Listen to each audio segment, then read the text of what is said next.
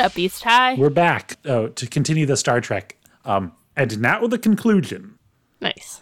Now the conclusion of Wildcat Minute. Not really. The last episode. We're done at 64. We're not finishing.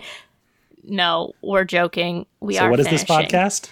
We are Wildcat Minute, or this is Wildcat Minute, where we talk about High School Musical 1 minute at a time. I'm Chandra. And I'm Tyler. And we are... The Amateur Nerds. Good. Nailed it. Yeah. Finally. And what are we talking about this episode, Chandra? We are talking about minute 64, Tyler. Which... Will you still need me? Will you still feed me? Minute 64. I feel like minute 64 would still need you, but not feed you. This minute certainly is not feeding me. This minute is iconic. This minute starts out with a key change, and now Gabrielle is on a balcony. And ends with her confusing her feelings with the truth again. And she's in a stairwell when she says that. A stairwell, airwell. It's lucky she doesn't get all echoey in that stairwell. We were talking about the hallway last time. This time the stairwell, it's real dangerous. And like a balcony overlooking who knows what, that's going to have weird acoustics too. Yeah. Well, the funny thing, and I was thinking about this last minute because we were talking about like she's probably lip syncing. Because the other thing that they do is... They have the person actually sing when they're recording, when they're filming it. But of course, they're just not recording what they're saying. Like, there's no audio. They're just singing along so that, like, the throat movement still looks like they're doing it. And they can sing it to match up perfectly with the recording. Yeah.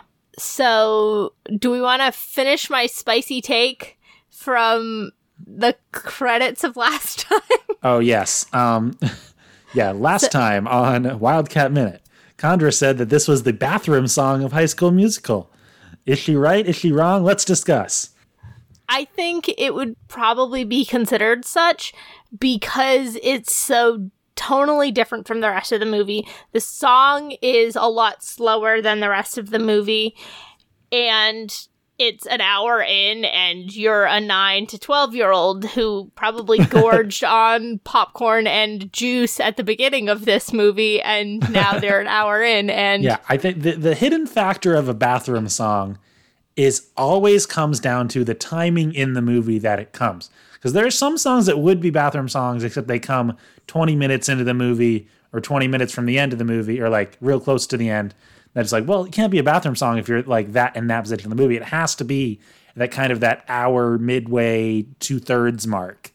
I mean, we were talking about, so like the lion song in Wizard of Oz, when love is gone, from the directorial cut of the Muppet Christmas Carol. I'm trying to think. I would even say Sandy's song in Grease. It's probably just around the halfway point, but Sandy's song. I don't know if there's a good bathroom song in Grease. Or, I mean, I would say maybe John Travolta's song, the hot dog song, which I actually don't know the name of because I only know it by the movie theater hot dog in the background. Yeah, the drive-in. Yeah, I'd say the drive-in is probably a better bathroom song than Devoted to You. What's it called? It was the title of the last episode. Hopelessly devoted. I was like, what's the adverb? Hopelessly devoted to you. Yeah. I'm trying to think. There was one more. I can't think of any other musicals. And Cats? Like in Hairspray when like the mom and dad have a song. That's a total bathroom song. Oh yeah, definitely. I watched Cats a few weeks ago, but I don't know the soundtrack well enough. All of Cats is the bathroom song. All of it? In the sense that it's all bleak. So bad. It was so bad. Oh my God. I was sitting there and I was like, why? What? And then why? Yeah, and I'd say the Ian McKellen song maybe in Cats. Oh yeah, that was the one that came to mind for me too. Because that one's just boring, and you can't really hear what's going on either. Yeah, like at least like with the other songs, like the James Corden one or something, like it's crazy and bad, but like but in a way that you can't take your eyes off of. Like there are other songs that you're like, okay, I can just leave. Sweeney Todd's is the one between Mrs. Lovett and the boy, the young boy whose name I can't remember. Toby. The song that Toby sings is really good, though. Nothing's going to harm you? Yeah, but I still think that would be considered in the movie, because that another hot take. The movie starts to drag a little bit. The movie Toby is garbage because they cast him too young. I don't think it matters that much. I do. Okay, but yes. I mean, in Sweeney Todd, you could also do the "By the Sea" song because it's just like this is like that a weird song interlude. Is hilarious, but I it's love funny. That song. So yeah, you wouldn't necessarily do it. But I agree. Okay, back to High School Musical. I agree that this could work as a bathroom song. I think it is also. Well, okay, there's a whole other discussion because on the one end, this is like a good emotional song. On the other end, this minute makes it total cheese and it's like really tacky and bad. We can get to this right after I finish this thought. Okay. On the one hand, this is like the emotional center of the movie. On the other hand, it's a beat that you can just establish and then move on from. You're like, okay, I'm going to go to the bathroom. Gabriella's being sad. That's all that's happening. I'm going to get back. No emotional progress will have been made. It's a song about how she's sad that Troy has kind of moved on from her. I'll get back, and that's where we'll be at. Fair. Now, here's my pitch that I held off from the last minute. Vanessa Hudgens had made music videos before this. So this is just a music video in the middle of the movie, which would then explain why she stares at camera so much. Yeah, okay. So yeah, this minute particularly, like the last minute, there's like some glances at camera, which is like fine, but this minute it's very literally she is playing to the camera. Yeah, and also not just her playing to camera and the way the angles of the shots are and stuff. Like you have those kind of looking from the balcony up, and she's like leaning out over the balcony, and you get this weird close up of her hand caressing the rail. I kind of liked that close up. I appreciate it, but I think it still backs up my music video theory.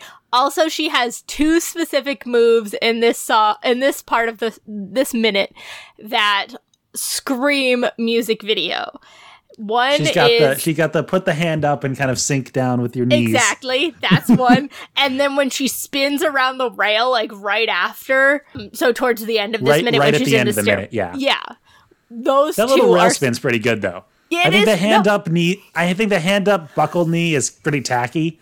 Yeah, but especially because she says "wishing upon a star" right when she says it. That's why it was choreographed that way, Tyler. Because Kenny Ortega can be very it's so literal. On the nose. It's so tacky. But I mean, speaking of Cats, she does what Judi Dench does in the song at the end of Cats. She turns right to camera and she's like, "Oh no, she's looking at me now. What do I do? Where do I go?" Yeah. But I think she still has such a like, in that way, like, last minute, we were saying she was, like, soft and, like, despite the key change in the intensity, like, she ramps up her intensity to some extent. She's still not staring you down in an aggressive way like Sharpay would or something like that. It's still, like, she's more very cliched phrase, eyes are the windows to the soul. Like, she's trying to have the audience connect with Gabriella and the pain she's feeling by engaging with them with eye contact. If the eyes are the windows to the soul, did you know that your eyebrows are the curtains to your soul? You're so proud of that joke. No, I stole it from Dr. Game Show, but anyway, I had to bring it up. Okay. I mean, yeah, so you're right. It's clearly a music video tactic, and, you know, Disney at the time was very big on playing clips from movies in commercials, especially like short little snippet songs like this. Or having the song reworked to be a music video. Like they would have, I remember from Chicken Little, I don't know if you remember this, the Shake Your Tail Feather. Yeah. They had the Cheetah Girls dancing with the Chicken Little characters. Yeah. Singing Stuff Shake like Your Tail. Yeah. Yeah. Lots of like cross promotional things in like Disney Channel commercials. Yeah. Which as a DCOM, this would be required to do. Yeah.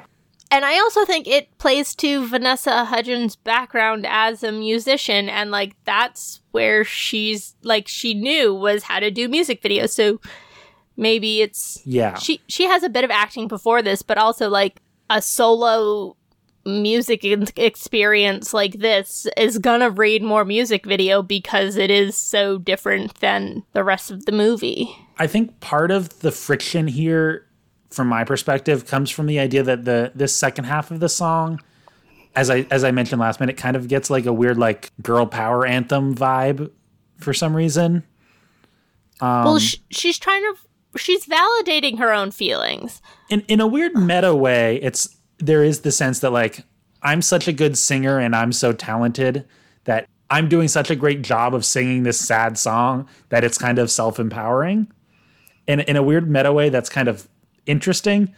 But also, I feel like the sad introspective song should stay a sad introspective song, especially because the lyrics don't really like change to like, but now like I have to be independent. They do change in an interesting way, and we should talk about this. Mm-hmm. So in the first time through the chorus, it's like, I thought this was a fairy tale, a dream when I was sleeping, and the second time through, it's like, now I know it's not. So there's mm-hmm. like, there's the growth in the character. Yeah. Now my heart is empty. And I kind of like when songs do that. The first time it's one thing, and then the second time it's like, but it's not that anymore. But I think that gets to the point that I was going with this validation of emotion. She is like doing something very healthy and acknowledging, yes, I feel hurt right now, and I'm expressing it in a way that is recognizing my feelings without degrading me. And it's just saying, you've changed, I'm upset, and this is how it is for this moment. Like, it kind of ends with, I'm only left with used to be's and once upon a songs, like, and everyone could tell that she's like, even I realized I confused my feelings with the truth. Like, she's acknowledging that her feelings are still there, even if others have changed. Like, yeah. And that's okay for the moment. So then we cut to her kind of walking down this stairwell, and she's like doing this power walk. Like, it's very it helps, confident. Yeah, it helps with the key change. And she like starts dancing more. Not dancing. Dancing. There's posing. Like, in the sense that there's choreography now. Yeah. And then as she continues down the stair, she's still staring down the camera, and she has more choreography in this bit too. Yeah. And as I said, I kind of am hesitant with the kind of like boldness of it. I think it would have been better if they played it back a little bit and played it more for sad. But I get why, like, kids' movie, you want, like even if the content of the song is supposed to be sad, you want, like, kids to enjoy, like, singing it and think it's, like, a fun, like, sing-along. So I get it. Yeah. Or maybe not a sing-along, but an anthem is okay for this kind of situation. Yeah. And also, you don't want the one female-led song in the whole movie to just be, like... Like a bleeding heart song. Yeah. But... I don't know. I mean, we were comparing it to Hopelessly Devoted to You from Grease. And I think that song works so well because it is able to build like a strong, strong vocal performance. Mm. But it maintains that kind of heartbroken mood throughout. Yeah. I still think this song, like the fact that it does turn to like she's empowering herself, I still think that's effective based on what happens next. Yeah, I've come around a little bit. Like I think the emotional journey within the song is powerful. Mm-hmm. But I still also think it's a little tacky. This movie is campy in general, though. So like, if we're buying into the premise of this movie, then it's okay for this song to be a little campy. Yeah, I wouldn't expect it any other way. Yeah. Like, in a way, it's perfect for this. Like, it's perfect for the tone of this movie. Like, yeah. I think each song so far has, despite camp, has successfully conveyed emotion, plot. Like, it has served the story in some way. It's not like we've been left with empty songs. Yeah, because even, like, the karaoke song at the beginning is like, oh, it's, like, kind of about the situation they're in. Mm-hmm. Although I still think that stick to the status quo, like... I knew you were going there. Weirdly derails the movie, but anyway. All right. Are we ready? Yeah, let's do DCOM of the week. So the song ends... She just said the line about... I confused my feelings with the truth. And we're basically just waiting for her to say the title again, and then I don't know if the song has another verse. I'm assuming it's over. Well... We'll have to wait with bated breath. And hopefully this time the song will kind of resolve on like a like a very like clear like resolving note. Yeah.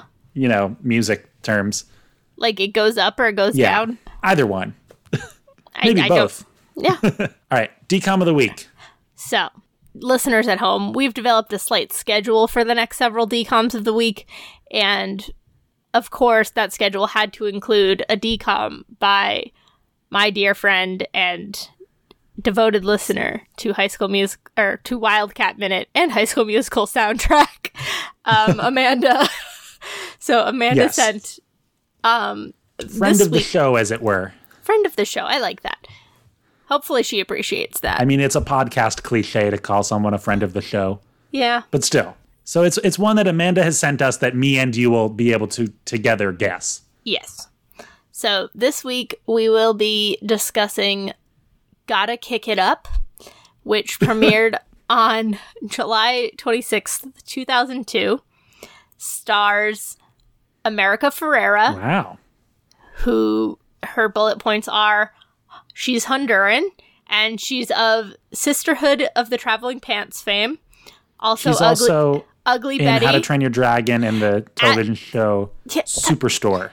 Tyler, I'm not done reading Amanda's notes yet. Well, I wanted to flex how smart I was. She also said How to Train Your Dragon, voice of Astrid.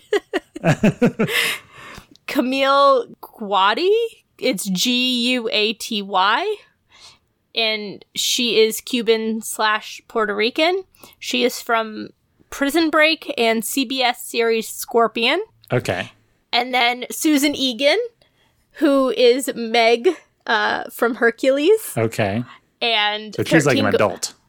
And 13 Going on 30. And Miguel Sandoval from Jurassic Park. He is Rostagno. What? Say it again. Rostagno. Rostagno. I don't know that name off the top of my head, so maybe it's like the hunter guy or something. I don't know. Maybe. I also have their character name. She did give them to me. Do you want them? We'll save that for the summary. Okay. So Gotta Kick It Up. Gotta kick it up. Well, it sounds like a soccer movie. It's gotta be a soccer movie. I mean, it even sounds reminiscent of Bend It Like Beckham. I was gonna say, like, female-led soccer movie, like, is kind of a genre. Yes. She's the man. So the obvious angle is that it sounds like we have, you know, two women of color. Mm-hmm. Is it like kind of they're in the Valley of California and they're like trying to join the soccer team, but there's like bullies and they're like the underdogs trying to join the soccer team. That is like the very basic plot. That's like, boom, right there. Yeah, it could also be like what? Sorry, I'm trying to think of the word. They are like on this really elite team, and maybe something happens, like something at the school, or like they can't go to the, like, they're just this really good team, and then all of a sudden something happens, and then they have to like work back to win it and kick it up, as it were. Well, I think there's a difference between gotta kick it up and gotta kick it back or something. So maybe they're like a Division III school, and all of a sudden they get put in Division I. Oh. They're like, man, we gotta kick it up. How many times do you think gotta kick it up is said in the movie? It's actually just like right in the middle of the movie, like right before a montage. Oh. And you're like, and there's like a kick butt montage in the middle of the movie. That's like the thing that people remember, like, oh, that was a great part of the movie. Yeah. And that's why the title is right there. Okay. What about this school? Like, our two leads are star soccer players, but there's no soccer team at their school. Mm. And they need to kind of like convince the school to make a women's soccer team. Or they try to convince, kind of, like, the neighboring private elite school to let them join. They're like, oh, we come from the city school. There's no soccer team, but we're really good and are trying to, like... Does the private school say no? And then they're like, fine, we'll make our own. And then they get a ragtag team from their public school. And then they play the private school and prove that they're good. Yeah, I like this plot. Okay. So... Yeah, I mean, so do we think Susan Egan is, I think she's the coach of the preppy school, the elite schools team, who's like, no, we can't have you public school people on our team.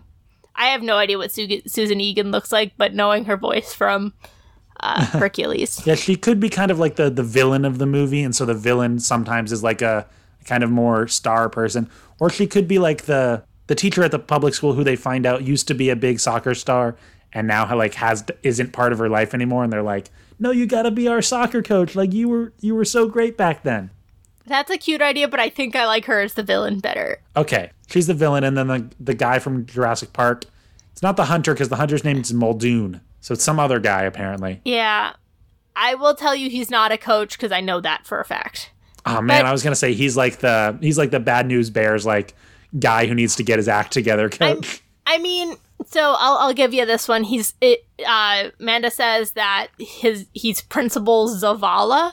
So maybe he is the principal from their school, and he's like, no, we got to show this school up, and he like really devotes himself to the team, which would be nice. Okay, so we have these two girls. Let's just say they're friends from the get-go. Yeah. Maybe there's like a falling out in the middle of the movie. Yeah. But they're friends from the get-go. They're like, we're going to start this soccer team. One of them gets recruited by the other team in the middle of the movie. You literally saw it in my face.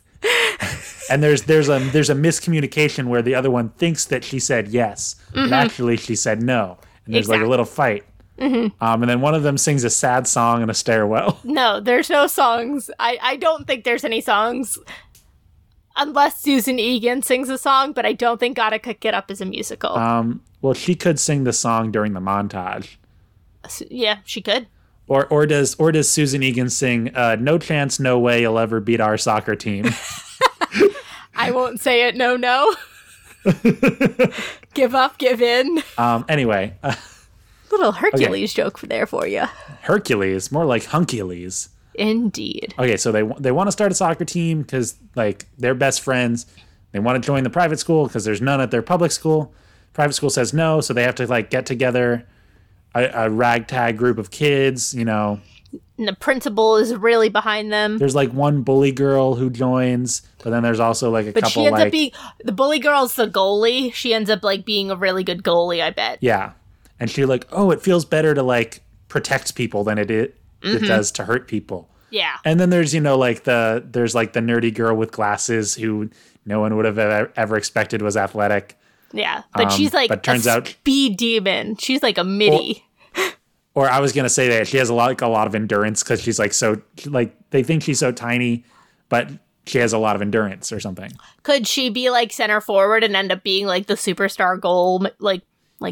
Yeah, I'd say there's a character like that who like isn't one of our two leads, but like there's kind of like this like underdog person that our two leads help be like really successful. Yeah. And their gratification comes from helping other people succeed. Mm-hmm. Despite being really good soccer players themselves. Yeah. Well, they're clearly the stars, but they let this other person have the moment in the sun. Yeah. They're gracious leaders. Any other side characters? We only got those four, so maybe like the manager of the team is someone to... Oh, someone gets injured and the manager has to play. That's a classic move. Classic. And then do they win? This is classic sports movie question. Do they win the final game against the prep school, or did they lose but lose with honor? I think they win. It's the Rocky question. Okay, they win. I think they win. I'm just thinking of other DCOM sports movies, and I feel like more of them they win than they lose. Yeah, I mean, I already said Rocky, but like the thing was like sometimes you lose the game but you win the experience. Yeah. But usually in this kind of Disney movies, they win the game. Like, yeah. There's a dance at the end. There's a big party. Well, it's not a musical, so there's no dance party at the end. Hey, there was at the end of Xenon Girl of the 21st Century, and that's not a musical either. All right, 2002. Yeah. What mid-tier pop band performs the fun montage song? Ooh. It's either like a boy band... I was thinking like a female artist because like Hilary Duff was starting to become a like prominent singer at this time. So maybe it was a couple years before Ally and AJ. Christy Carlson Romano. That would make sense if it was her because she was already owned by Disney at that point. Not I say owned by Disney, not in the way like Judy Garland used to be owned by MGM, but like she was in Even Stevens and then Kim Possible and like. I got you. I know what you mean. Yeah. All right, so we're saying I'd like it for Christy Carlson Romano, yeah. That lady, okay. Thank you. Well, great. That's gotta kick it up. Yeah. What does Amanda say? Amanda says, Gotta Kick It Up follows students at Marshall Middle School. It is based on a true story of a middle school dance team. What? Oh, man. Dance? We did the wrong kick. And the experience of Megan Cole, co-producer of the movie, as a Teach for America teacher in Huntington Park, Los Angeles. Fun fact, script was written by a former associate producer for the movie Selena. Ooh. Whoa. Amanda loves that movie. Fun fact about Amanda. Marshall Middle School is a quote-unquote middle school, but it's actually more like a quote-unquote junior high. So the movie is following a group of students who are ninth graders, probably aged 13 to 15. We're introduced early on to Miss Bartlett, a new biology teacher at the school. We learn that she previously worked an internet job and something about the dot-com bubble. Her first class does not go well, and the students just walk all over her and start dancing in class until Principal Zavala comes in and gives Daisy detention. Daisy's friends, which include Yoli, played by America Ferreira, are on the dance team, but the dance team teacher from the prior year retired, and no one wants to be the supervisor, so they're not going to have a dance team. One of the other girls, Esmeralda, works as a student assistant in the main office and finds out that Miss Bartlett actually went to Juilliard, so they coerce her into being their coach. Daisy, meanwhile, complains to her boyfriend, Choi, who has dropped out of the school and is at least 16 because he can drive and work, that they don't have any time together because she's in detention. And Choi says when he was there, he got out of detention by joining a club instead, and he recommends that Daisy do that. So Daisy joins the dance team. Side note, Choi eventually comes around, but the dynamic between the two is a little weird given that they're in middle school and he's a bit controlling. We get a fun audition scene, but everything gets off to a rough start, and the girls are upset that Miss Bartlett won't teach them about dance and makes them run laps and stuff. They absolutely bomb at their first competition, and Daisy storms off during the middle of the performance. Later, Choi drives her back to the school to get something from her locker, and she stumbles on Miss Bartlett dancing in the gym by herself, and Daisy gets angry that she has all this talent and won't teach the girls. She confronts Miss Bartlett, who admits that she was scared and talks about how she dropped out of Juilliard, and then she promises to teach them for real this time. But then Miss Bartlett doesn't think that they're ready, and she refuses to take them to competition until they're ready. But the girls feel like she's holding them back, so they cause some shenanigans and do a flash mob style performance at lunch, which is very fun and catchy. That causes Miss Bartlett to get even angrier, and now she is extra sure they won't go to the next competition. Daisy talks all the girls into lying to their parents and gets Choi and his friends to drive them to the competition where they win second place. Fact check, I don't know, they win a place. Daisy is confronted by an admissions person at a fancy dance boarding school who wants to offer her a scholarship. Esmeralda's parents find out, and they threaten to call the principal. Miss Bartlett talks them out of it, and they all bond or whatever. Choi and Daisy break up because he doesn't like that she's spending all of her time on the team and has no time for him. Truly a concerning dynamic, but whatever. The team holds a big fundraiser to try and raise money for the bus to go to the competition, and then they come up short. But then Choi comes and brings all his friends, and they end up making enough money for the bus and uniforms. They all come together and put together a routine that draws on their Latino culture, and they end up winning the competition with their Latin-inspired dance routine.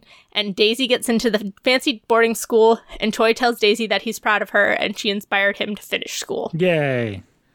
That was a long one. Yeah, that was interesting because we definitely hit some beats with like the we didn't actually commit to it, but the teacher who like used to be a thing. Yeah. And they have to pull them back in. I was confused because the teacher is like the villain of the movie for some reason. Yeah, she's both like supposed to be like their inspiration mentor, but ends up being this hindrance antagonist along the way. I thought that was a weird dynamic for the movie to have. But if it's based on real life, I guess that's like a real person with conflict, like conflicting interests. There's also the person being courted by the prep school. Yeah. And the kind of like, oh, we've got to make a team out of nothing type dynamic. Like, I mean, that's just sports movie stuff, but we were pretty close, I feel like. Yeah. And then they win at the end, of course. Yeah. So, yeah.